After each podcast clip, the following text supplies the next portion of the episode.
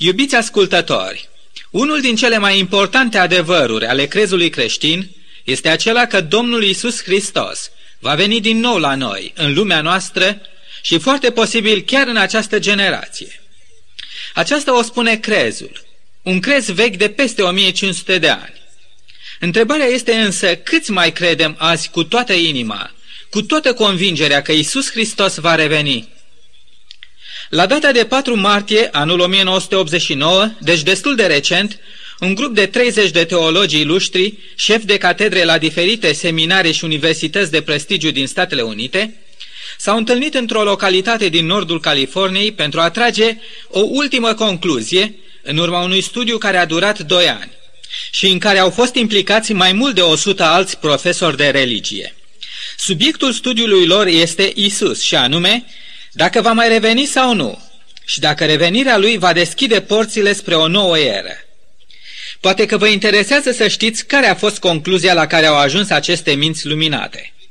Din cei 30, 26 au votat cu vehemență împotriva ideii că Isus va mai reveni, motivând că Isus nu a promis așa ceva, ci că această idee este o invenție speculativă a bisericii primelor secole creștine. Alți doi profesori teologi au votat și ei împotriva acestei idei, dar fără prea mult entuziasm, în timp ce ultimii doi din cei 30 au fost total de acord cu făgăduința clară a Domnului Hristos, cât și cu învățăturile apostolice ale Noului Testament, că Domnul Isus va veni, va veni curând și va deschide prin venirea sa o epocă nouă pentru istoria planetei noastre. 28 contra la 2 au tras deci concluzia că Isus Hristos nu va veni de fel. Oare așa să fie? Personal, acest vot al celor 28 de teologi necredincioși, privind cuvintele Domnului Isus, nu mă impresionează negativ nici de cum. Din potrivă, votul lor nu face decât să adeverească acea dureroasă întrebare a Domnului Isus. Dar când va veni Fiul omului, va găsi el credință pe pământ? Votul negativ al celor 28 de teologi, reprezentând un număr posibil de sute de mii de ori mai mare de teologi, studenți și creștini care nu mai cred că Isus va reveni, trebuie să vă mărturisesc că a avut asupra mea un efect mai degrabă pozitiv. Acel congres al teologilor necredincioși mi-a confirmat încă o dată faptul că ne găsim chiar în vremea sfârșitului, despre care Apostolul Petru ne-a avertizat din timp, prin cele scrise în a doua sa epistolă la capitolul 3, cu versetul 3, zicând astfel. Înainte de toate să știți că în zilele din urmă vor veni batjocoritori plini de batjocori, care vor trăi după poftele lor și vor zice, unde este făgăduința venirii lui? Pe lângă milioanele de creștini care nu mai cred în revenirea Domnului Isus, mai sunt alte milioane de creștini care cred că El va veni, dar care se întreabă cu nedumerire, când? Unii spun că Isus va veni după Armagedon, alții spun că Isus se va coborâ chiar în toiul luptei în timp ce alții susțin din potrivă că Isus va veni înainte de dezlănțuirea acelui cataclism uman. Dacă binevoiți să deschideți din nou Apocalipsa la locul unde am rămas cu studiul nostru din emisiunea trecută, la capitolul 16, capitolul în care sunt descrise cele șapte ultime plăgi sau urgii ale mâniei divine, vom afla că Isus Hristos va veni exact la încheierea celor șapte urgii, în timp ce profeția din acest capitol dea până una după alta știrile despre primele cinci plăgi, transportându-ne în timp la momentul plăgii a șasea, aceea a Armagedonului, vedem cum deodată, în mod brusc, firul profeției pare că se întrerupe pentru a se face auzit în versetul 15 anunțul solemn al Domnului Isus. Iată, eu vin ca un hoț. Ferice de cel ce veghează și își păzește hainele ca să nu umble gol și să-i se vadă rușinea. Dar revenirea lui nu are loc chiar atunci, în momentul când este anunțată, în toiul Armagedonului. Dacă am înțeles bine ce reprezintă Armagedonul atunci, înțelegem bine și când va avea loc revenirea Domnului Isus. După cum am văzut, Armagedonul este evenimentul care va polariza toate împărățiile pământului sub o singură stăpânire, aceea trinității fără de legii, reprezentate de balaur, de fiară și de prorocul mincinos. Din gura acestor trei conducători, spune profeția, ies trei duhuri necurate, duhuri de demoni, cu scopul precis de a înșela lumea și a o strânge într-un front comun, pentru ultima mare bătălie. Armagedonul de aici nu este un loc geografic, ci mai degrabă o experiență unică, aceea concentrării tuturor forțelor satanice și pământene pentru a da o lovitură de moarte lui Dumnezeu și tuturor acelora care vor îndrăzni să continue să stea de partea lui Dumnezeu. Oricât de mare ar fi concentrarea forțelor vrăjmașilor lui Dumnezeu la data aceea, răutatea, hulele și armele celor răi nu pot să facă niciun rău lui Dumnezeu. Ele nu pot depăși granițele planetei, nu pot pătrunde în templul lui Dumnezeu, în sala tronului divin, pentru a răsturna stăpânirea universală a lui Dumnezeu. Loviți, chinuiți, îngroziți și spumegând de mânie împotriva lui Dumnezeu, închinătorii fiarei ar fi dispus să facă orice pentru a ajunge la Dumnezeu, pentru a se lupta împotriva în mod direct. Înfierbântați de ura lor, vrăjiți și înflăcărați de duhurile de demoni, vor face atunci front comun în fața unui adversar pe care nu-l pot atinge cu nimic, dar despre a cărui putere deja au luat cunoștință. Atunci balaurul, satana, va îndrepta atenția tuturor acelor gloate înfuriate de la Dumnezeul cel atotputernic la rămășița poporului lui Dumnezeu, care va fi în viață la acea dată. Așa ne spune profeția din capitolul 12 cu versetul 17 că balaurul mâniat pe femeie s-a dus să facă război cu rămășița seminței ei, care păzesc poruncile lui Dumnezeu și țin mărturia lui Isus. Războiul Armagedonului este de fapt războiul pe care satana îl va porni nu împotriva Dumnezeului celui atotputernic, ci împotriva poporului credincios al lui Dumnezeu, reprezentat de rămășița acelora care păzesc poruncile lui Dumnezeu și țin credința lui Isus. Balaurul dăduse putere fiarei și mare stăpânire, pentru a aduce cu forța la ascultare pe toți creștinii și pentru a-i determina să se închine ei și să primească semnul ei pe frunte sau pe mână. Dar lucrurile nu au mers exact cum au fost proiectate. Fiara a avut de întâmpinat opoziție în chiar granițele teritoriului ei. Atâta timp cât printre creștini urmau să existe unii care vor refuza să-i dea ascultare și să-i se închine, împărăția fiarei avea să fie amenințată. Ce era de făcut? Fiara atunci, în înțelegere cu prorocul mincinos, dă o lege marțială care pronunță moartea asupra tuturor celor ce vor refuza să se închine fiarei și să primească semnul ei. Dar, culmea, cei ce vor să rămână credincioși poruncilor lui Dumnezeu, nu numai că nu se dau înapoi sau au de gând să capituleze, ci din potrivă, înarmați cu putere de sus, cu fețele străluminate de slava lui Dumnezeu, sunt hotărâți să meargă la toți locuitorii pământului cu Evanghelia veșnică a lui Dumnezeu, rostind marea strigare. Temeți-vă de Dumnezeu și dați-i slavă, căci a venit ceasul judecății lui. Și închinați-vă nu fiarei, ci celui ce a făcut cerul, pământul, marea și izvoarele apelor. A căzut Babilonul, cetatea cea mare, care a dăpat toate neamurile din vinul mâniei desfrânării ei. Și acea mare strigare a rămășiței celor credincioși continuă. Dacă se închine cineva fiarei și icoanei ei și primește semnul ei pe frunte sau pe mână, va bea și el din vinul mâniei lui Dumnezeu. Marea strigare a celor credincioși urmărește drept scop să adune într-un singur popor, într-o singură mișcare sau coloană, pe toți oamenii de pe pământ, creștini sau foști păgâni, ca să stea cu adevărat de partea adevărurilor Bibliei, de partea poruncilor lui Dumnezeu și de partea lui Isus. Marea strigare a rămășiței de pe întreg pământul va fi însoțită de multe semne și minuni adevărate. Ca niște trimiși împuterniciți ai lui Hristos, prin al căror gras răsunau îndemnurile lui Dumnezeu, membrii rămășiței rugau fierbinte pe toți locuitorii pământului, împăcați-vă cu Dumnezeu. După ce lucrarea Marei Strigări a fost încheiată cu succes și poporul lui Dumnezeu a fost adunat sub standardul poruncilor lui Dumnezeu și așezat în văzul lumii, Următorul eveniment ce va avea loc va fi încheierea Harului Divin, închiderea ușii mântuirii pentru oricine.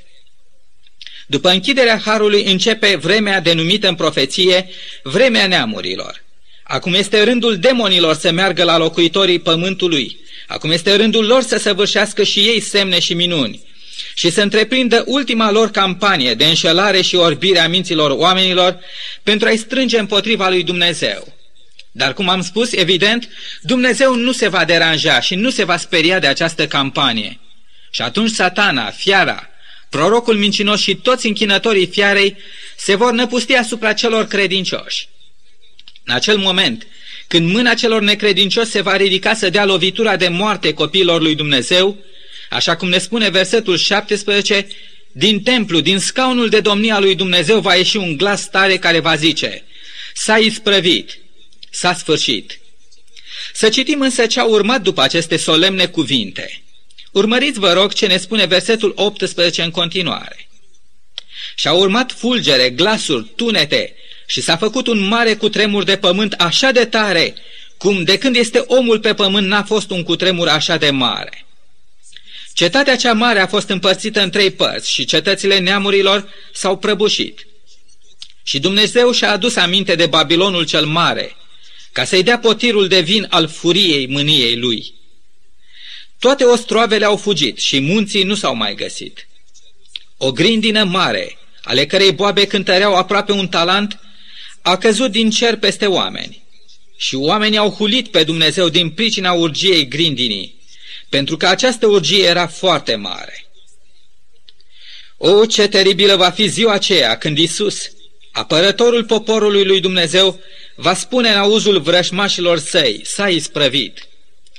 Aceasta a fost ziua pe care el a întrezărit-o atunci când trecea prin chinurile jertfei sale, sus, pe culmea Golgotei. În acea zi, când buzele sale cuprinse de paloarea morții au rostit cuvintele s-a sfârșit, în cuvintele sale era ascunsă convingerea că prin jertfa sa el va pune capăt robiei păcatului și domniei lui satana în această lume. Aceea a fost lupta sa cea mai grea. De felul cum se încheia acea luptă de pe calvar, aveau să depindă acele cuvinte s-a sfârșit, care urmau să fie rostite cu ocazia plăgii a șaptea. Iisus însă a biruit la cruce. De aceea și Dumnezeu l-a înviat și l-a înălțat nespus de mult și a dat numele care este mai presus de orice nume, Iisus Hristos, Domnul.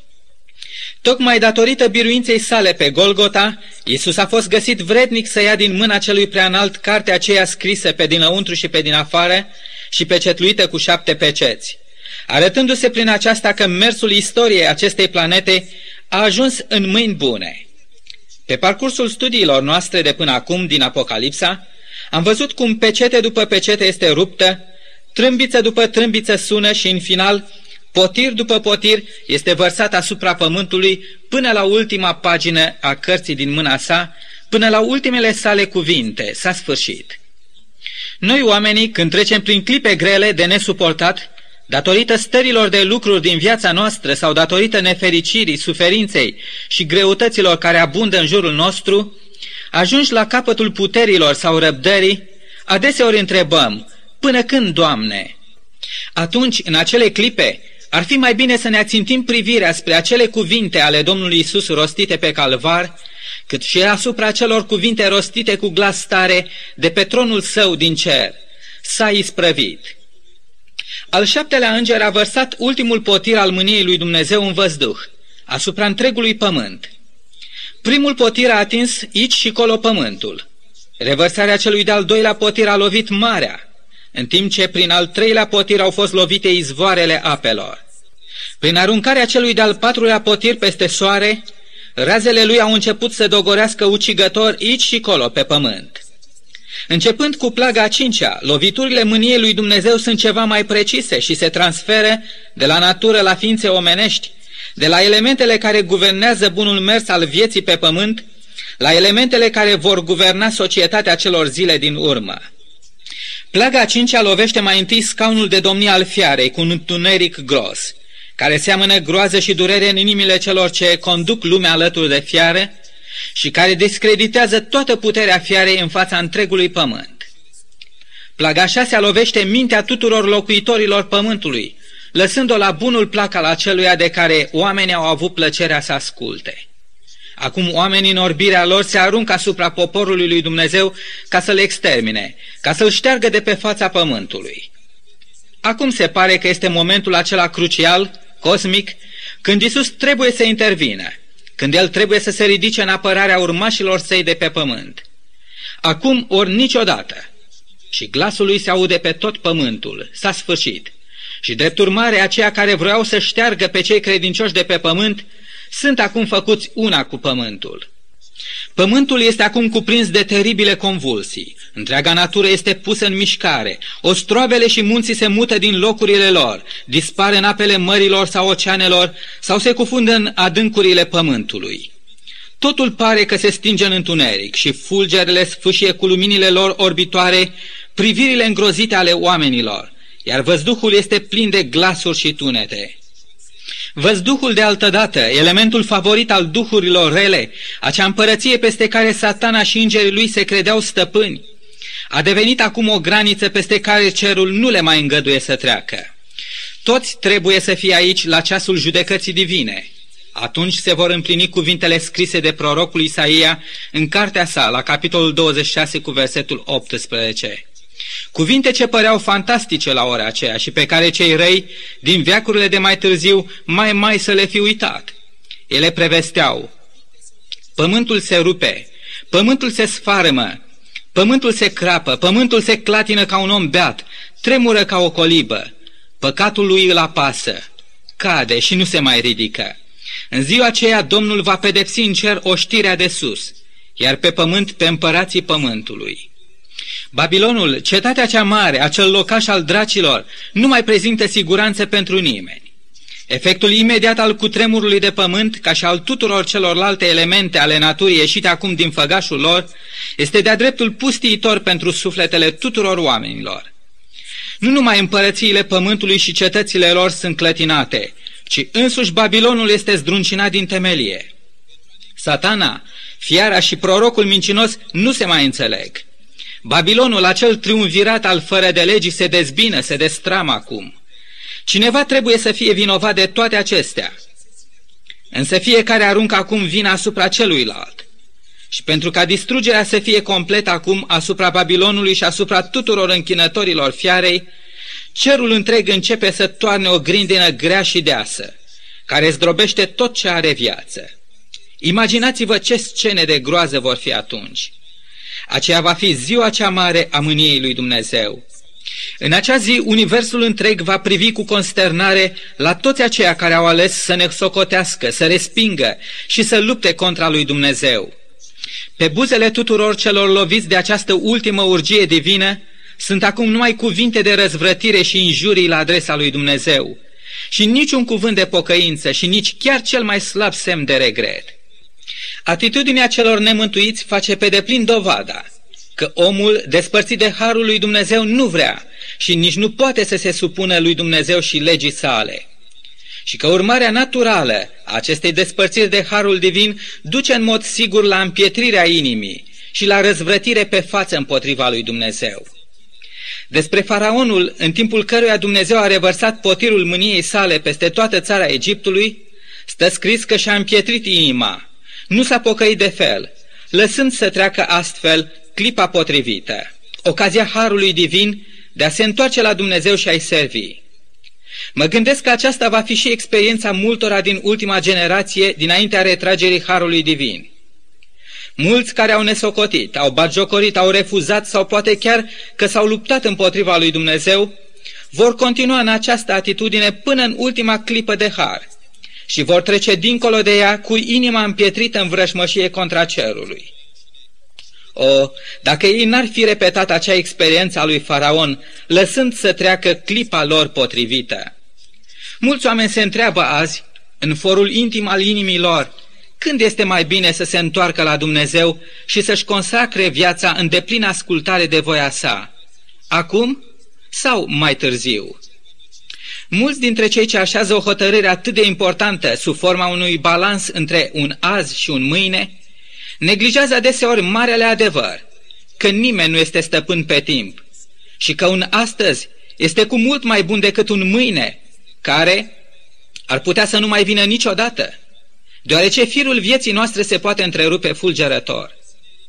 Însă cei mai mulți care fac din ziua de mâine ziua marei lor hotărâri de a se pocăi de a se întoarce la Dumnezeu și a lipi de voia sa, prin însăși amânarea lor recunosc tacit că Dumnezeu cu chemarea lui la mântuire îi cam deranjează, îi cam incomodează. Adevărul este că în clipa de față lor nu le place să răspundă chemării divine. Iubiți ascultători, tineri sau vârstnici, dacă în aceste momente simțiți că Dumnezeu vă cheamă, că trebuie să lăsați păcatul și nebuniile acestei lumi și să vă pregătiți pentru cer, pentru veșnicie, și această chemare divină vă incomodează, în numele Domnului Isus Hristos vă invit să nu lăsați să treacă tocmai această clipă, clipa potrivită, clipa marei hotărâri. Vă invit să nu treceți peste granița ei. S-ar putea ca și mâine să mai fie o clipă potrivită, dar dacă astăzi n-ați fost dispuși să o folosiți, nu cumva până mâine inima dumneavoastră se va învârtoșa și va deveni și mai insensibilă la glasul iubirii divine și se va simți și mai incomodată de invitația Harului Divin de a vă pocăi? O, fie ca răspunsul tuturor celor care au ascultat această solemnă emisiune să nu fie altul decât Acum, chiar în clipa aceasta, Doamne, doresc să mă așez pe altarul Tău, să mă consacru Ție. Primește, te rog, viața mea așa cum e ea și curățește-o, te rog, în sângele Domnului Isus și așează în ea o inimă nouă și putere divină, de a te asculta și urma până la capătul cărării vieții. Și fie că acest capăt să nu se termine în ziua mâniei tale, ci în ziua măreață și glorioasă a arătării Domnului nostru Isus Hristos.